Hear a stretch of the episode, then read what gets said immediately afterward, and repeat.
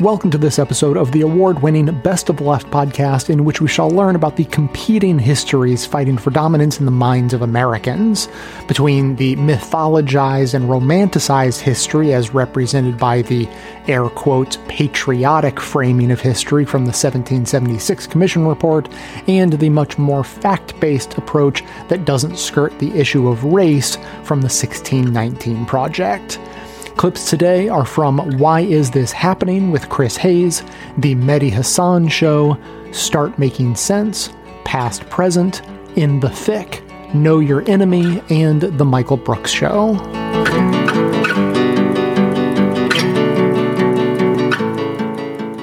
Whiteness is a, a property in and of itself, yeah. right? It has a value. And white Americans both explicitly know this, but also explicitly deny that yeah. they know this. At the same time, when I go out and give talks and I say I have never found a single school district in all of America where black kids in their separate schools have the same resources as white kids. And I always ask, is anyone surprised? And I never get a single hand. What that tells you is that is the expectation that it is expected that white Americans will have more, will get more resources, will have better opportunities, will be in better everything. That is just the expectation of a country built on white supremacy. But there's also that denial of that at the same time. And the other thing is we are awash in anti-blackness from the moment we take a breath in this country. And that anti-blackness, like if I asked everyone in here to list 10 stereotypes about black people, you could do it in 60 seconds without even having to think about it. And no one ever had to converse, have a conversation with you and say, black people are criminal, black people are lazy, black people don't work as hard. No one ever had to tell you that and you just know it. And that is because that idea about black inferiority arose to justify slavery, and you cannot say people are not human under the condition of slavery, and once those people are free, grant them their humanity. So we've had to keep that lie. Um, I don't know how we purge ourselves of that. I mean, that's kind of the point of the 1619 project is it only took 12 years after Jamestown to begin a caste system and 150 years before we we're a country, we had a caste system. So how do you purge yourself of something that is uh, in your very DNA? And we don't. We just we just know these things. Well, here, but here's my question. There's two ways I think to think about white supremacy in, in this context. One is that it's it's evil but rational. Whiteness is a privilege. It's a thing of value. Holding on to it is again evil but rational. It's a good to be hoarded. When folks hoard that good, they do actually appreciably make their lives better. And so the hoarding of it isn't some big rocket science. You, you've got this thing and you want to hold on to it. Another theory, and one I think I'm more inclined towards, but I'm, I'm curious what you guys think, is that it's both evil and irrational. That essentially the nature of white supremacy means that people support all sorts of crazy policies that make everyone worse off. And when you look at OECD countries and when you look about things at health, I mean, everything, right? All the measures of social spending, things like universal health care, all sorts of things that are in part of social democracies around the world and the developed world that the US is exceptional about. The reason we're exceptional about those things almost invariably, I think, comes back to racial questions. I mean, the fight about Medicaid and Medicare was about segregating hospitals, right? Like the big fight about Social Security was about whether domestic workers who predominantly African American were going to get benefits, right? Race has been a wedge wielded time and time again to destroy projects that would lead to more equity and more human flourishing in total. But I'm curious where you guys come down on this question because Nikole, I feel like you're more in the it is rational in its own evil and perverse way. No, I, I, think it's both as well. I mean, the whole conceit of the 1619 project is that you can look all across American life at things that you think have nothing to do with race or racism and actually trace them back to slavery and anti-black racism. And it's rational in that, yes, if I am white and I can hoard resources and accrue certain resources uh, just by virtue of that whiteness, that is a natural thing to want to maintain. At the same time, What's irrational is anti-blackness then leads white Americans to do things where we say they're they're doing things that are not in their best interest, except I say the best interest of white people is whiteness. So if you look at the 1619 project, we talk about when you're sitting in traffic in Atlanta. Right.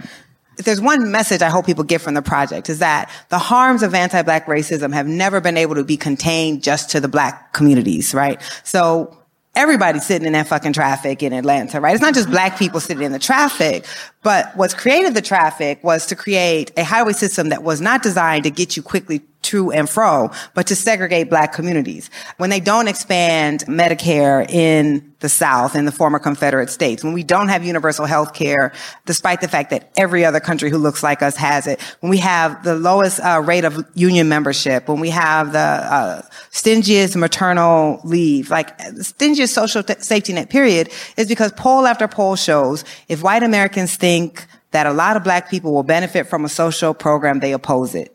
And this means that millions of white people are also dying from lack of health care. Millions of white folks can't sp- stay home with their babies. Millions of white people cannot negotiate for rights in employment. They can't get a living wage because they think that by doing this, we will sacrifice some white people to hurt a whole lot of black people. So we need to liberate ourselves right. from racism because it's never, ever just been able to just hurt black folks.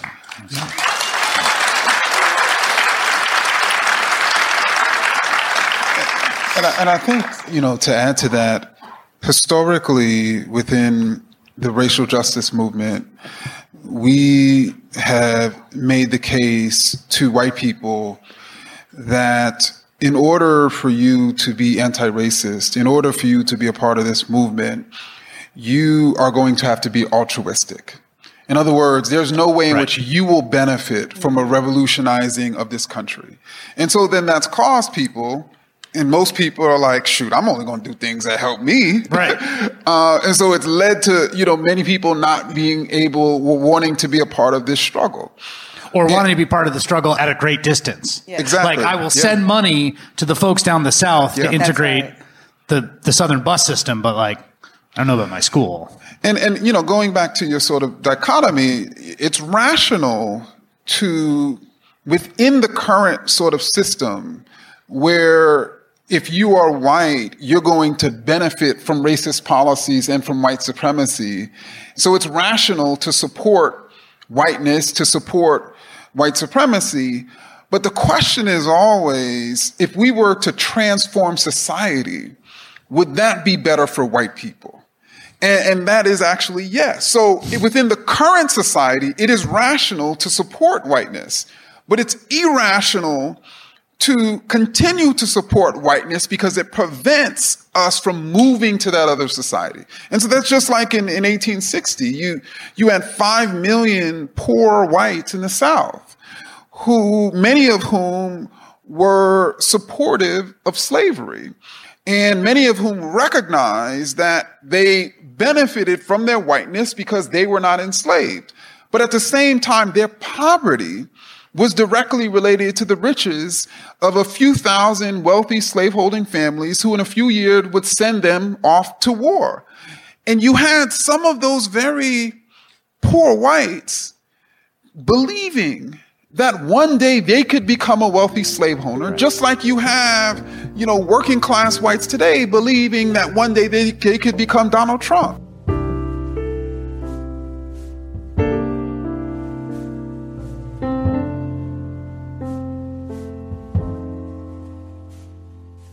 In the midst of everything else, all the mass death, the historic tumult and uncertainty, what is the White House busy doing on its way out the door? Clumsily trying to rewrite American history. No, really. The Trump administration chose Monday to release the 1776 report, a long promised revision of American history that Trump ordered up last year to counter, quote, anti-American propaganda in classrooms. After spending several pages claiming that, quote, the American people have ever pursued freedom and justice, which are the political conditions for living well, it concedes that there may have been movements that claim people do not have equal worth and equal rights such as slavery, fascism, racism, and uh, progressivism, identity politics. Yes, the document claims that American progressives were evil because they, quote, created what amounts to a fourth branch of government called at times the bureaucracy or the administrative state. This shadow government never faces elections and today operates largely without checks and balances. Progressives started the deep state. This isn't American history. It's your second cousin's mother-in-law's Facebook page. But it gets worse, stating that the civil rights movement should have been done after, quote, three major legislative reforms in the 1960s. And so everything that's come since, affirmative action, social justice, etc., has been a regime of formal inequality known as identity politics. Who wrote this pseudo history? Well, a panel of 16 Trump appointed commissioners, none of whom holds an advanced degree in American history.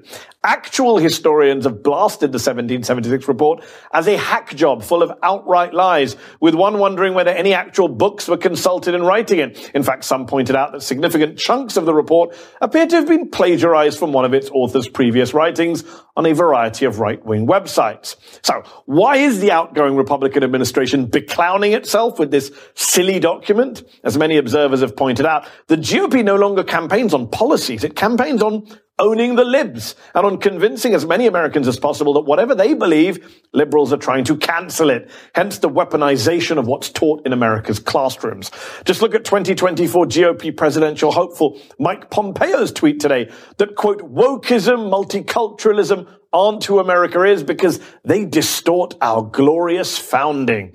Oh, and by the way, here's a 2019 tweet from Mike Pompeo celebrating conveniently his own Italian American heritage and its contribute and its contribution to quote the story of American greatness. Then there's Josh Hawley, another aspiring 2024 GOP candidate, decrying the woke mob that got his book deal cancelled after he incited an actual mob to storm the Capitol. He hasn't yet tweeted about the fact that his book deal, by the way, has found a new publisher. Funny that. Conservatives like to rail on about progressive re-education, but now they're offering the country de-education. If you read the 1776 report uncritically, you will be the dumber for it, further from the realities of history and less capable of distinguishing well-intended interpretations from bad faith political piffle.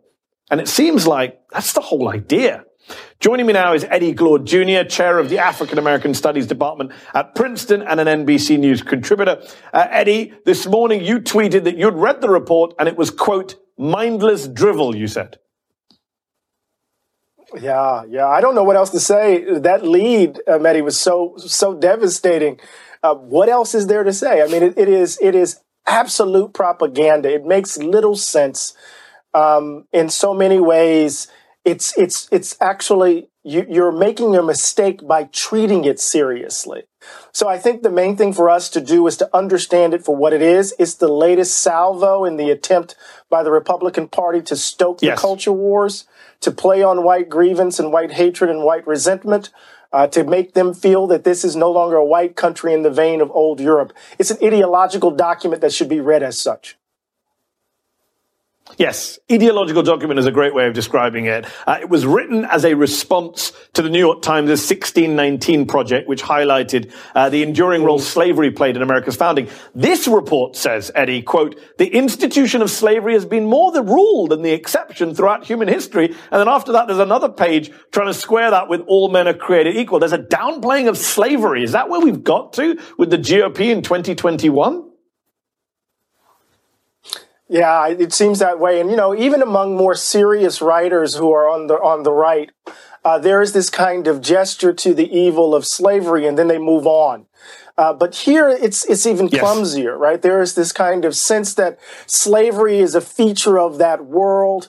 There is even attempt to an attempt to read Frederick Douglass as rejecting his Garrisonian position and accepting the Constitution as it was, as opposed to him engaging in an ongoing reinterpretation of the document. So it is it is it is silly on so many different levels, and there's no attention to the jurisprudence around uh, uh, race in the country, the way in which immigration law reflects race in the country. It's just an attribution of bad identity yeah. politics to the South, that being duplicated by black folk who are trying to argue for freedom and full citizenship. Again, it's actual historical nonsense that is kind of in, how can we say, reasonable drag, as it were.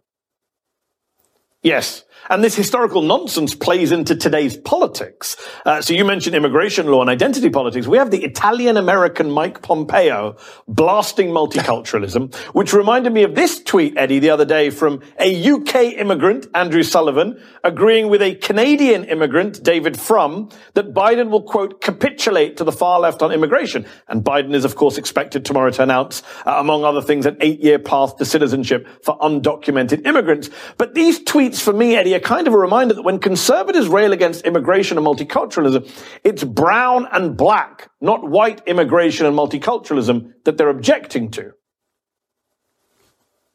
Right, and this is part of the important work that we have to do by not allowing certain Republicans to disentangle Trumpism from the kind of Republican ideology that has emerged out of the rec- the response or the backlash to the mid 20th century yes, and the point. Black freedom struggle that was such an important part of it. Because when you disentangle it, you tend to see Trumpism as some kind of aberration, when in fact it's just a caricature of what Republicans have been doing for the last 40 plus years. And so what we see in, in Pompeo or what we've heard from David Frum, who's been a great anti-Trumper, or what we hear from Andrew Sullivan, whose whose bile gets on my nerves at times, right? All of this is reflect reflect in some ways the ingredients or the uh, shall we say the fertilizer that provided the richness of the soil that gave birth to Trumpism. We just need to be clear about it that this stuff is all connected and we just need to reject it out of hand and understand that what the 1619 project was all about, Mehdi, was not so much an origin story, but what happens to our understanding of ourselves if we begin in a different place? What happens if we start with Jamestown as opposed to yeah. Plymouth Rock, as opposed to 1776? Certain other things come into fuller view.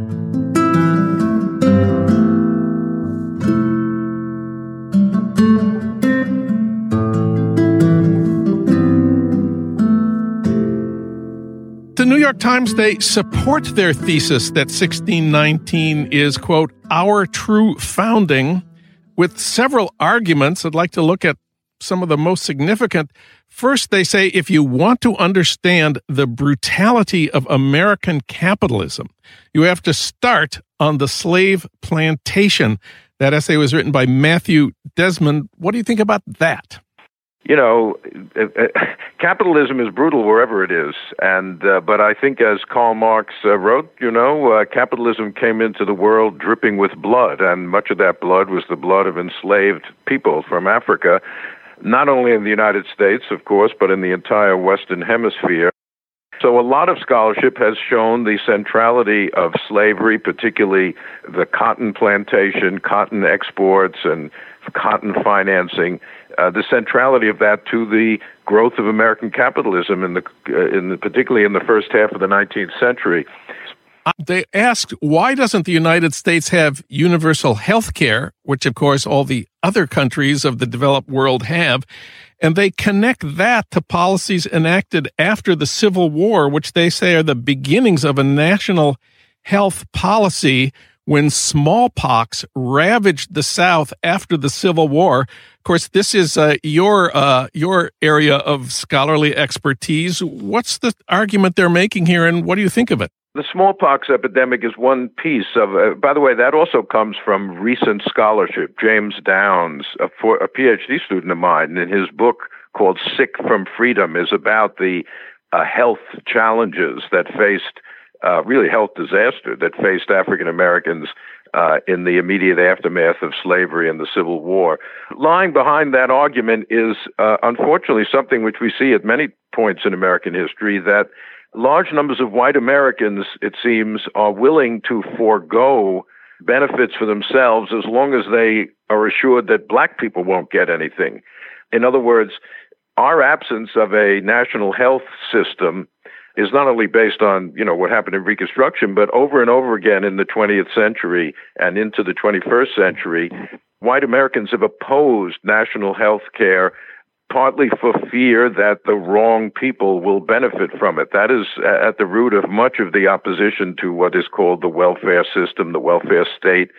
And when a lot of people, uh, not all, of course, but uh, you know, come to support these measures, they're written in a way that keep black people out. So, for example, the Social Security system, when it was put into effect in the 1930s, was designed to exclude blacks. It, it, left out the two major categories of employment that black people at that time were engaged in domestic work in people's homes and um, uh, agricultural labor. Now, of course, there are a lot of white people, agricultural labor too, but somehow it seemed that uh, it was all right to deprive them as long as you made sure blacks weren't getting anything. So I, think one of the key points of this 1619 project is yes, you find the legacy of slavery and racism in places you might not expect or you might not even think of looking, but nonetheless, places that affect all Americans, not just uh, African Americans. And another part of the New York Times 1619 project connects our extremely high rate of incarceration and our huge prison industrial complex with slavery. They argue that slavery gave America a fear of black people and a taste for violent punishment. Both still define our criminal justice system. This piece was written by Bryan Stevenson. What do you think of that way of connecting 1619 with the rest of American history? Bryan Stevenson, of course, is the very important uh, lawyer and uh, museum designer. I mean, he uh, put together this famous now uh, lynching museum in Alabama, which highlights this particular piece of our history of the, the murder of over 4,000 black people uh, from 1880 to the 1960s. Yeah, I mean, slavery itself is a violent, brutal institution. There's no question about that. And slavery you know, had built into it all sorts of terrible uh, punishments and torture and uh, violent ways of trying to make people work and things like that.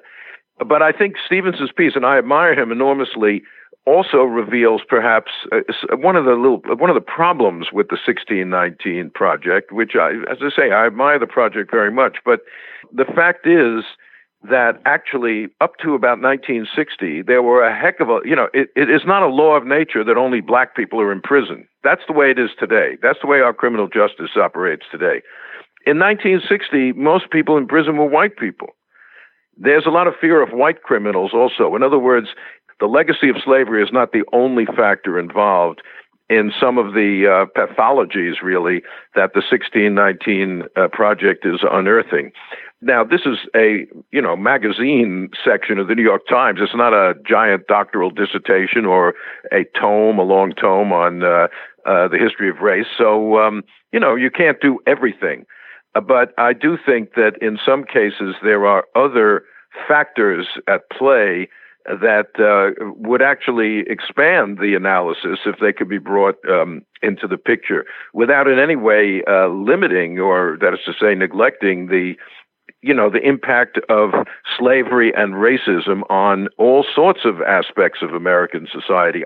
To me, one of the most surprising and provocative arguments was the one by Kevin Kruse, who poses the question what does a traffic jam in Atlanta have to do with the legacy of slavery? I thought he was able to, sh- to show that the answer is quite a lot, actually. What did you think about that, and what is his argument? I thought Kruse's uh, piece was very persuasive because it deals not only with traffic but but the whole history of racial segregation in housing, how black people are kept out of certain kinds of neighborhoods, and then in the 1940s, 50s, how highway building destroyed some of these black neighborhoods. These highways are there mostly to be enable people to move from all white suburbs into the center of Atlanta.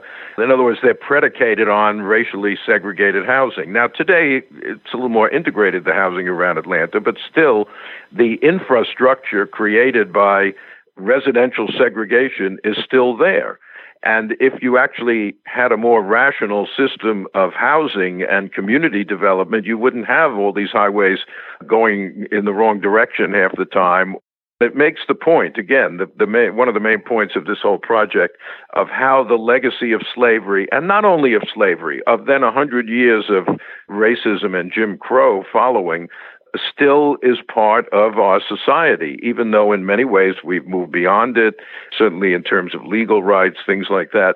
But um, if you want to understand America today, you need to know this history. I want to look at some of the responses to the project. Of course, the right really went sort of crazy about this. One right wing magazine said the the authors uh, and supporters of the 1619 project suggest that we should hate America and hate all its institutions and replace them with others based on diametrically opposed values. And Newt Gingrich, who you may recall calls himself a historian and actually has taught American history. He has a PhD in history. I stand corrected. He went on Fox News and speaking as a PhD historian said, This whole project is a lie. Uh, that's a quote. What do you make of the whole right wing attack on the 1619 project? Well, yes, Newt uh, called it a lie. By the way, Newt's PhD is in African history, not American history. So uh, he knows a lot uh, more about the history of the Belgian Congo than he does uh, about American history, even though he had a whole American history TV show at one point you know, this is ridiculous. Uh, people want to go back to a celebratory, you know, uh, feel good history of the United States. We've debated this for years, as you remember, back in the 90s. The historian uh, Ernest Renan, back in the late 19th century, French historian, said, The historian is the enemy of the nation. Nations are built on myths. The historian comes along and destroys those myths and actually tells it like it was. But, you know, I think weirdly enough, there's a certain homogenization in this uh, project of African American people and white people as if they're both homogenous groups. And um, the white group is basically racist. In fact, somewhere in one of the articles, they say, you know, racism is part of the DNA of the United States which is not an analogy that I like because it's a biological analogy and DNA doesn't change. You can't change your DNA. And uh, to say it's part of the DNA is like throwing up your hands and saying, well, there's nothing to be done about it in that case. And I don't really think that's necessarily what they want to suggest, but uh, you know, making it into just a biological element of the whole society, at least the whole white part of the society, is not the right way to look at it historically. Racism is part of history. Racism has a history. Racism goes up and down. There are periods of intense racism and there are periods of much less racism. The, the job of the historian is to track all that up and down, not just to throw up your hands and say, forget it. Racism is here forever. There's nothing to be done. But that is a reflection of the moment we're living in. The post Obama moment, where a lot of people felt when Obama was elected that racism had really been kicked to the side, and now it seems to be back, you know, in the White House and other such places. And that leads to a somewhat pessimistic set of conclusions about the possibilities of change in the United States.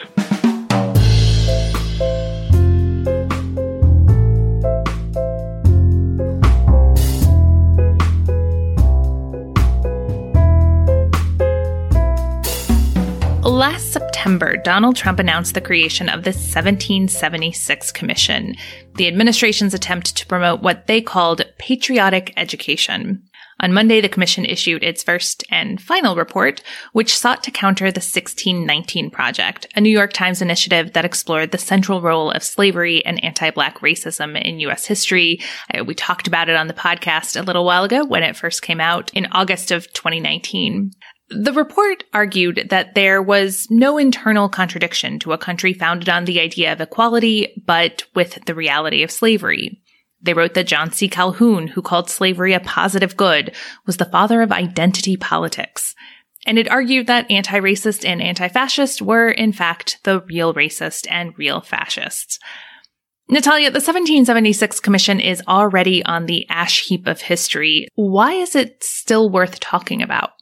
Well, I think because the forces that gave us the 1776 project are still very much with us. They were not a product of the Trump years and they will not be um, eliminated with the dash of a pen, as satisfying as it was for Biden to add that to his list of kind of first day activities. And so I think, you know, it's funny. All of our research interests actually show, I think in different ways, how much the kind of key tenets of that project are so longstanding in American history. I mean, just coming from the history of American education and conservatism, this idea that left-wing teachers are seeking to indoctrinate children to hate America, specifically because they will embrace socialism and they will question the kind of conventional family authority ecology. That goes back, I mean, at least until the 1930s. And you kind of see throughout throughout the last almost hundred years or so that in moments, particularly of political volatility, you see this increased anger and inflamed rage about how tax supported schools, this bedrock American institution that you're paying for citizens are actually making your kids hate America and disrespect you. And, uh, I saw a lot of that in the 1776 project, even as it took on its own sort of Trumpiness,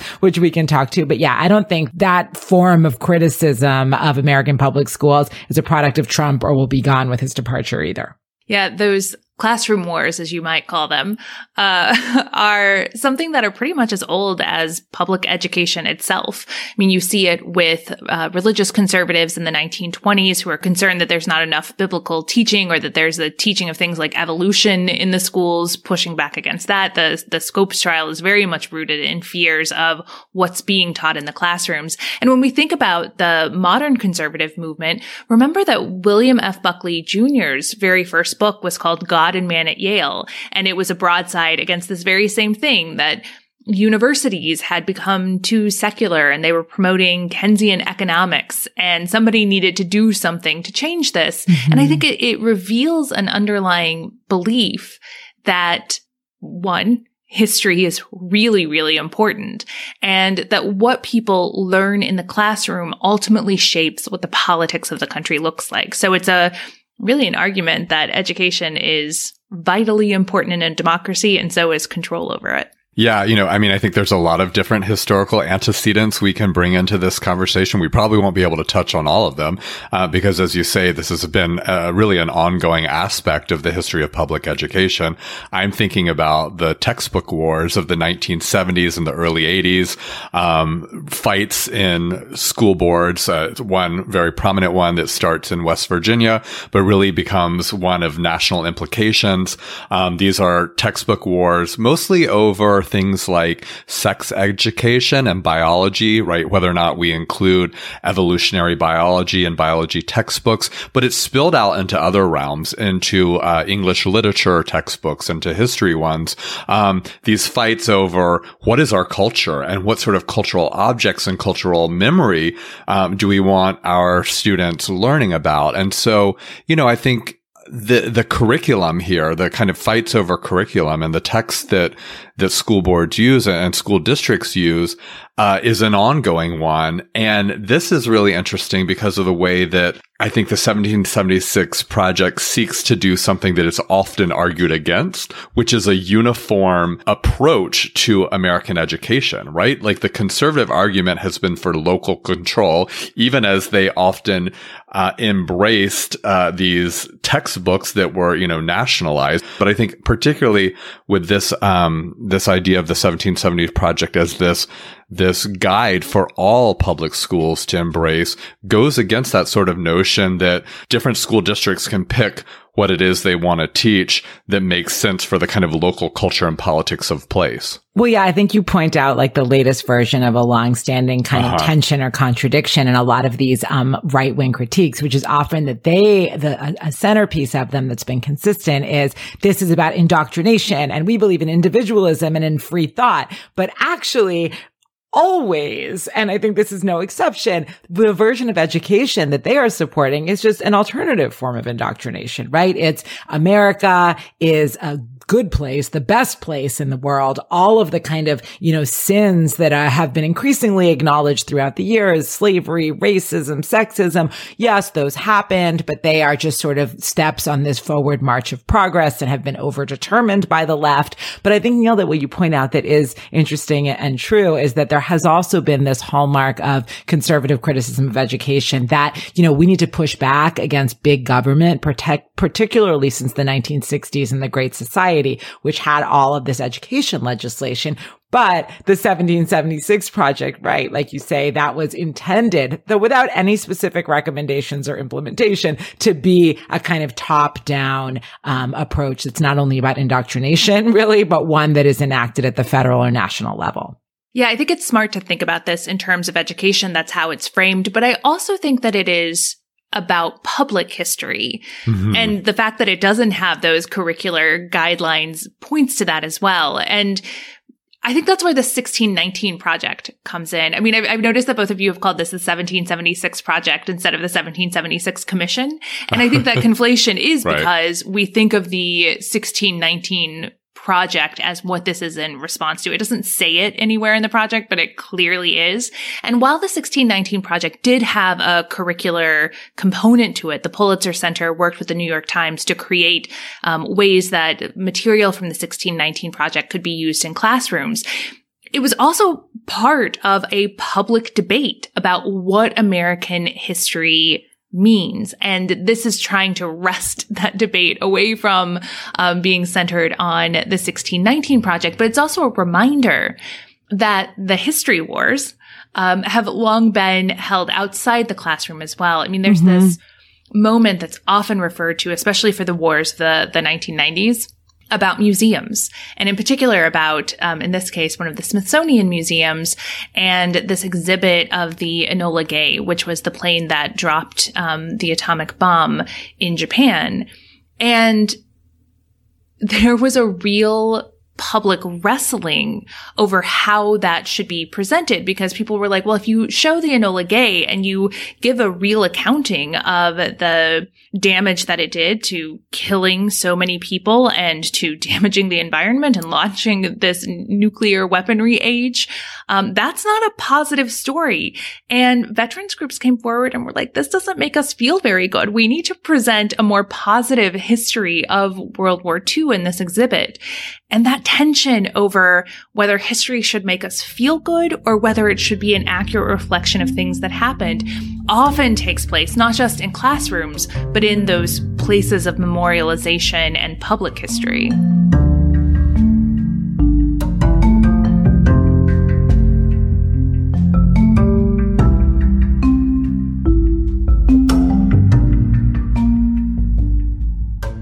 I read Nikole's initial essay. I recommend everyone does it. That's a MacArthur genius. Nikole Hannah-Jones, I would like to add. And it's extremely powerful, right? The 400 mm. year legacy, the enduring legacy of racism and white supremacy, not just slavery, but segregation, Jim Crow, the Ku Klux Klan, voter suppression. And to this day, we feel the effects because Tucker Carlson says that white supremacy is a hoax. and so we have a president who is racist, right? And says that black and brown people come from S-hole countries. But then we know that millions were forcibly brought over here through the Middle Passage, and we see the lingering effects. If you only read one essay, just to start off, read her introductory essay, which is a very personal story. Right. And then she takes that personal story of her father, who allegedly, you know, was born a free black man, but really couldn't escape the bondages of slavery in the South. He was just stuck picking cotton because that's the entire system oppressing him, right? you know, to me, as I was just reading her essay in particular, there's just a profound sadness. There was yeah. also a, rage. And there was also hope. You know, it's an introductory essay, so she gives you the landscape, right? And it's really important because, as Eddie was saying, she punctures these myths, right? Like, okay, Abraham Lincoln, we all love Lincoln. But at the same time, Lincoln didn't see black men as his equals. He wanted them to leave and go to another country. 1776, Thomas right. Jefferson had no problem excluding black people from, you know, the Constitution or the promise of America. Or you see Reconstruction, how the whites in the South, at that time, Southern Democrats, did everything in their power to try to get back to a system of slavery without calling it slavery. Mm-hmm. And the reaction to 1619, which one would assume would be celebration. Oh, thank you so much, New York Times, the paper of record, for bringing all these brilliant minds together uh, to educate America about its historical fact. The reaction on the right to this project tells you where we are and how far we have to go. Absolutely. And we're going to talk about the resistance in a second. Yeah. Julio, what was your takeaway? Oh, my takeaway was like, here's journalism. this is what journalism's all about. This is what we're supposed to do. And why haven't we done this? Why haven't generations, you know, previous generations of American journalists, why haven't they done this? Or why haven't they used the power of this outlet? Like, it's not like the New York Times couldn't have done this in, um, say, you know, 1955. Uh, you know what I'm saying? Like, that these mm-hmm. were things that have always been part of the American foundation. And the fact that it's taken 400 years to get to, to I believe, is a seminal perhaps some of the greatest work of journalism I've ever read, and I and I'm continuing to read it. So that's the big question I have. It's like now it's happening. We're coming to terms with this, and now where do we go next?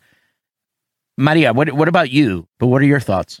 I think that part of what crystallizes here is that it's four of us right now on this show that we created giving our reactions to this. Mm. And none of us feel threatened by acknowledging the fact that this country was trafficking in human beings and making money off of them based on this notion that they were less human because of the color of their skin. So we're like, guys, we got to acknowledge this, but it doesn't mean like we're like freaking out because we have to acknowledge this. Like this, we see it for what it is because we are part of this country and its history. But I find it so interesting that if it touches you and if you're white and if you get upset about it, that, you know, that that's where you focus on because you guys, mm-hmm. as Nikole Hannah writes, it is not incidental that 10 of this nation's first 12 presidents were enslavers. And some might argue mm-hmm. that this nation was founded not as a democracy, but as a slaveocracy. Yeah.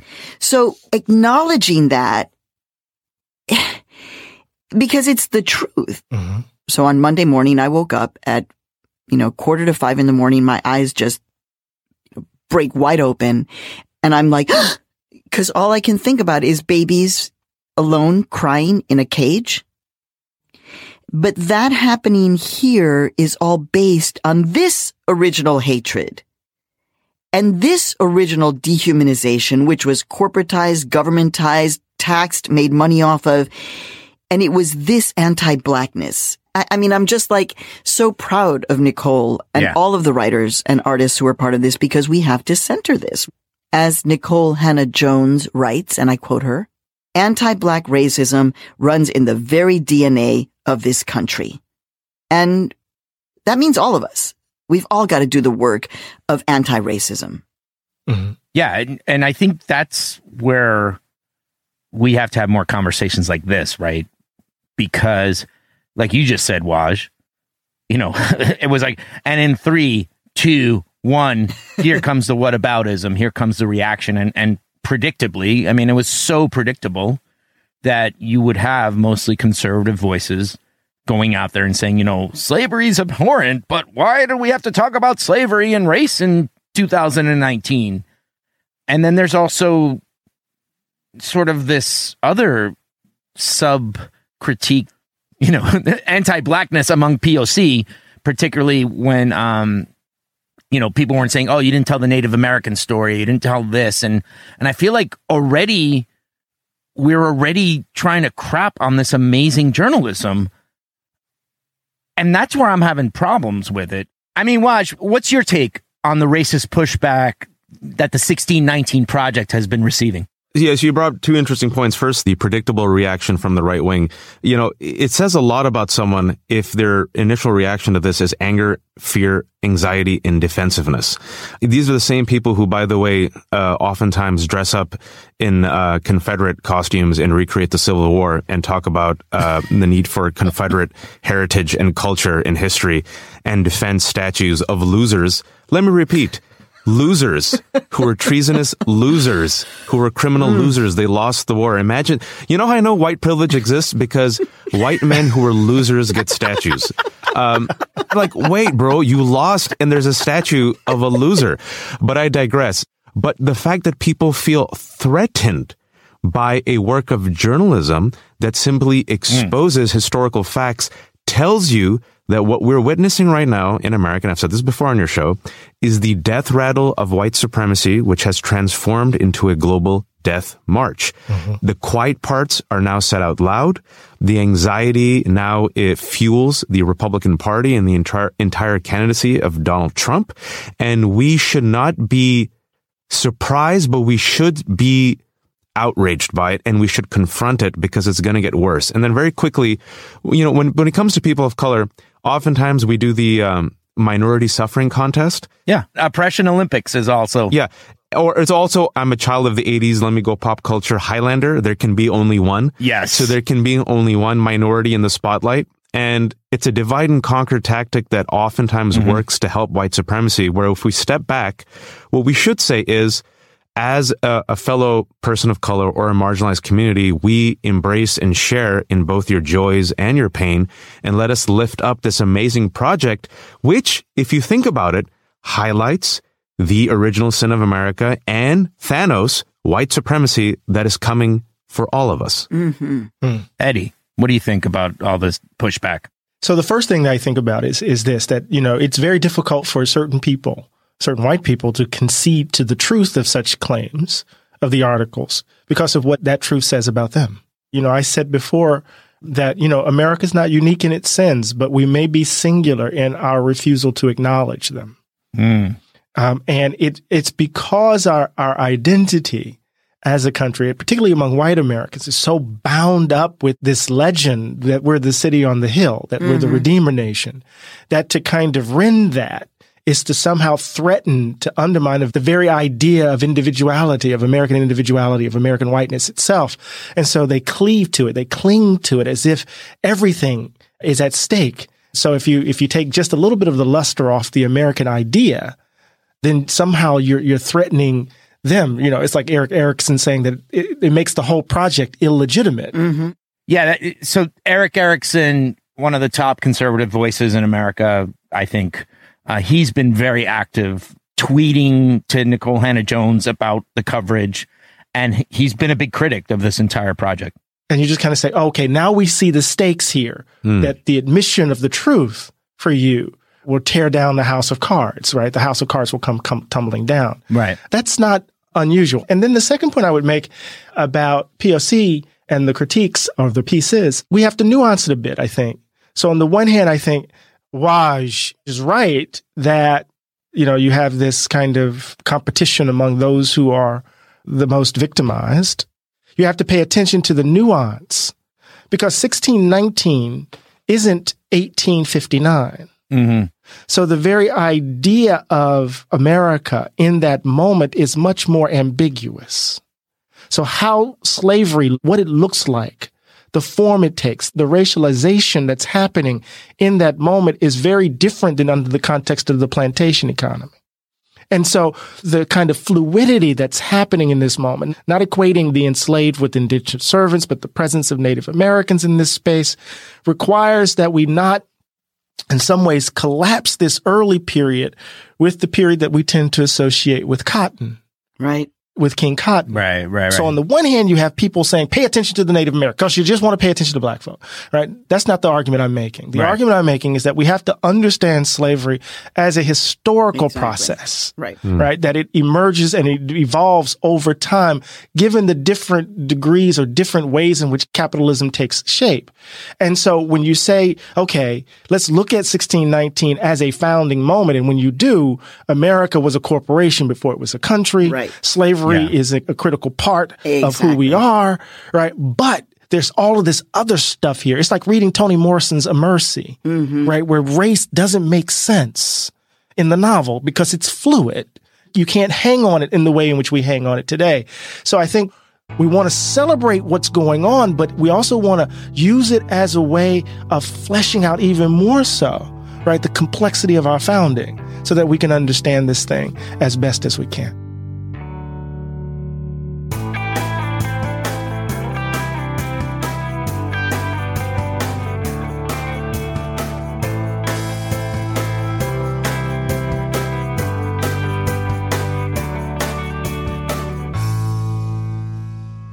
We've just heard clips today, starting with Chris Hayes on Why Is This Happening, talking with Nikole Hannah Jones and Ibram X. Kendi about the aim of the 1619 Project. Mehdi Hasan spoke with Eddie Glaude Jr. about Trump's clumsy attempt to cement a propagandized version of history. Start Making Sense broke down the 1619 Project piece by piece, as well as the conservative response to it. Past Present discuss the long history of the so-called classroom wars over which versions of history we should be allowed to teach our kids, and In the Thick discussed the deep impact of and predictable conservative reaction to the 1619 Project. That's what everyone heard, but members also heard bonus clips from Know Your Enemy explaining the Straussian origins of the political philosophy behind the 1776 Commission, and the Michael Brooks show addressed some criticism of the 1619 project coming from the left. For non members, those bonus clips are linked in the show notes and are part of the transcript for today's episode, so you can still find them if you make the effort. But to hear that and all of our bonus content delivered seamlessly into your podcast feed, sign up to support the show at bestofleft.com slash support or request a financial hardship membership because we don't make a lack of funds a barrier to hearing more information. Every request is granted, no questions asked. And now, we'll hear from you.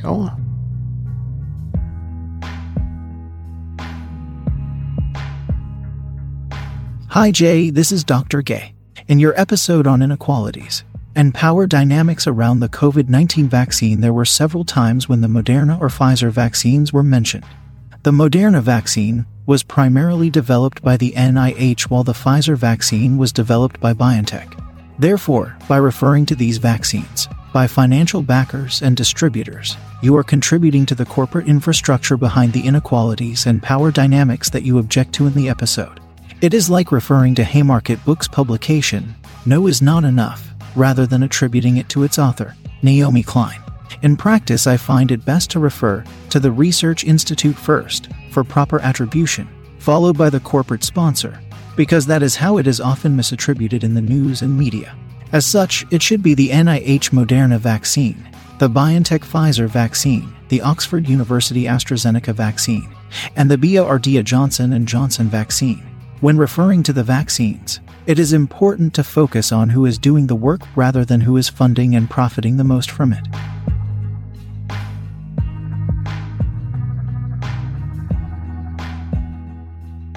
Hey, Jay. Really glad for the new bonus episodes, the conversational ones. I just wanted to ask what the financial health of the of the organization was now. How, things doing? Maybe in the bonus episode, give us an update. I know you put a deadline on speaking about the shape of the show. That is, you said, okay, well, you know, this will be my last time for a while or whatever at some point in the past. But, um, you know, maybe on a bonus episode, you could let us know how you caught up, if you caught up. I hope you have. I hope things have gone well and tied you over, but uh, I'm interested to know. All right. Well, you, you don't want to cover that. You don't have to. But if you have any interest in that, I'm sure I'm not alone in people who want to know how the show is doing and if, if you've made up some ground and how things are going. All right, Jay. Stay awesome. Bye bye.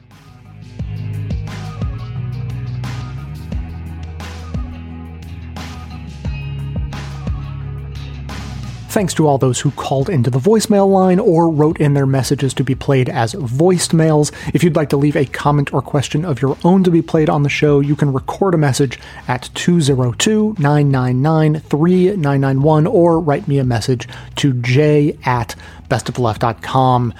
So, quick response to the messages we just heard. I agree with the, the framing that Dr. Gay brought to the vaccine issue. To be totally honest, I have not bothered to get into that level of weeds, but I, I, think it's a perfectly good argument that we should so that we, I mean, know how to properly frame who's doing the work versus who's making the money. it's a it's a big distinction that we actually are trying to make on the show, and and I yeah I, I think he makes a perfectly good point that we should do a better job of that. Of, of course, when it comes to pulling clips to use for the show, we're we're stuck with the framing everyone else uses, which, as he points out, a lot of people misframe it, and so it you tend to go along with framing it the way everyone else does, so as to not have to constantly correct and and reframe and re-educate. But in an ideal world, we would be you know, we would all be doing a better job of that. Uh, and then secondly, just real quick response to Nick, uh, you know, as he alluded, I, I will, I'll go into more details on this in the bonus episode.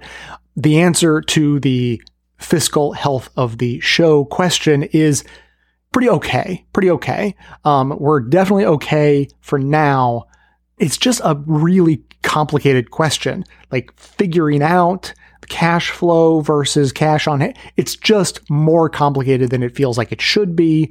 And so I will go into more details about that on the bonus show. But for everyone, uh, yes, pretty much everyone who signed up for memberships and, and as the memberships continue to come in and a whole bunch of one-time donations came in sort of toward the end of the year last year that got us to a perfectly okay place for a while.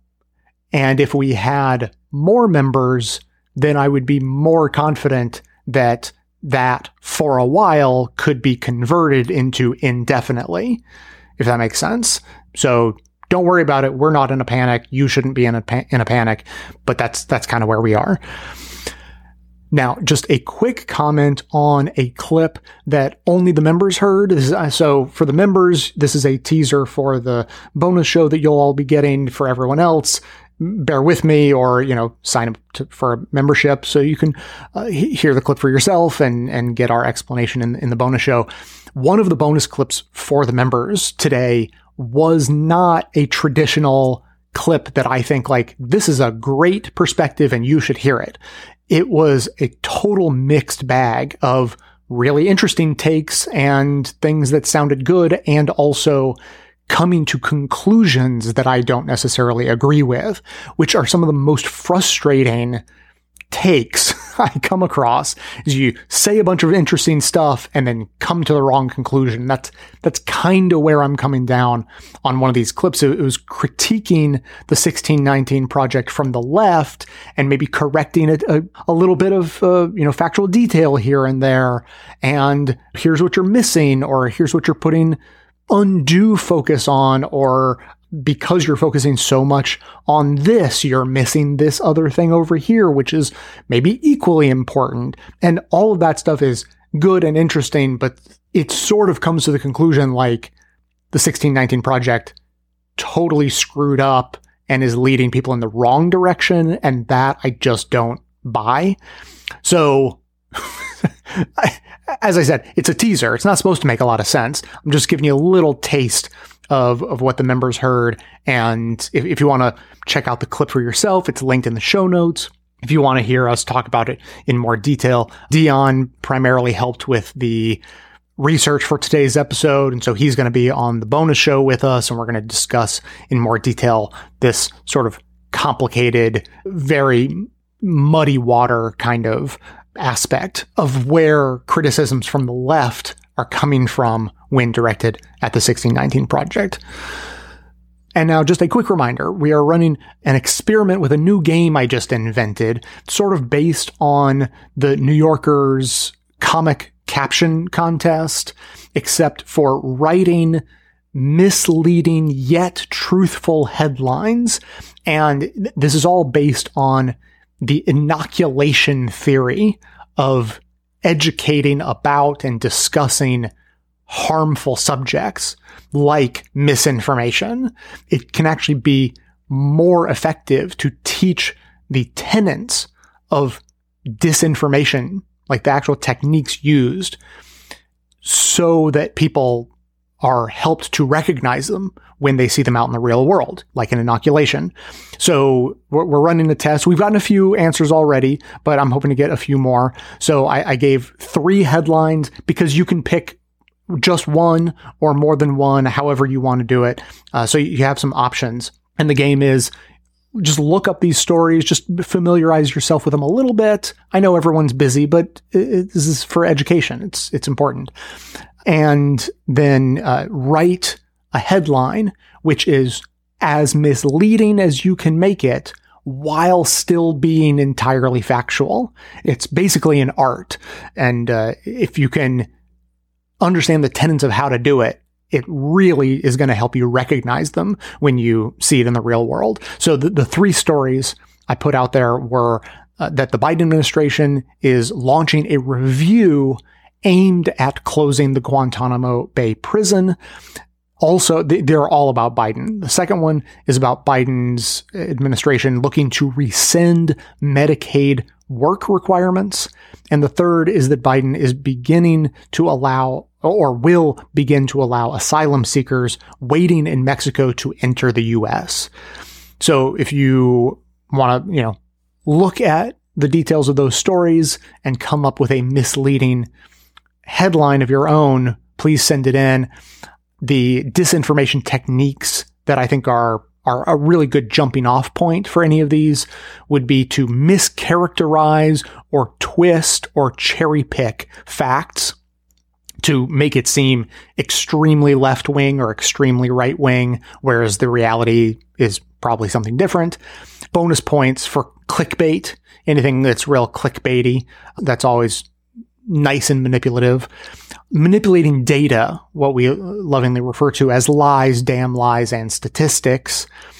And then appeals to emotion or stoking polarization, anything along those lines are, are you know, great ways to mislead people. So if you want to play along, please do. You can, of course, just email me or uh, leave a voicemail with your headlines. So as always, keep the comments coming in, whether about this game or anything else. The number to dial 202-999-3991 or email me j at bestoftheleft.com. That is going to be it for today. Thanks to everyone for listening. Thanks to Dion Clark and Aaron Clayton for their research work for the show. Thanks to the monosyllabic transcriptionist trio, Ben, Dan, and Ken for their volunteer work helping put our transcripts together. And thanks to Amanda Hoffman for all of her work on our social media outlets, activism segments, graphic design, web mastering, and so on. And of course, thanks to those who support the show by becoming a member or purchasing gift memberships at bestoftheleft.com slash support, as that is absolutely how the program survives. And now everyone can earn rewards and support the show just by telling everyone you know about it using our Referomatic program at bestofleft.com slash refer. You just have to refer five people to get our super secret Best of Left artwork for your phone or tablet, which everyone is raving about. They can't get enough of it. And that's that's literally the only way you can get it. You have to refer five friends. You get amazing artwork, and if you don't do that, then you never get to find out what it looks like. That's the deal. For details on the show itself, including links to all of the sources and music used in this and every episode, all that information can be found in the show notes on the blog and likely right on the device you're using to listen. So, coming to you from far outside the conventional wisdom of Washington, D.C., my name is Jay, and this has been the Best of the Left podcast coming to you twice weekly, thanks entirely to the members and donors to the show from bestoftheleft.com.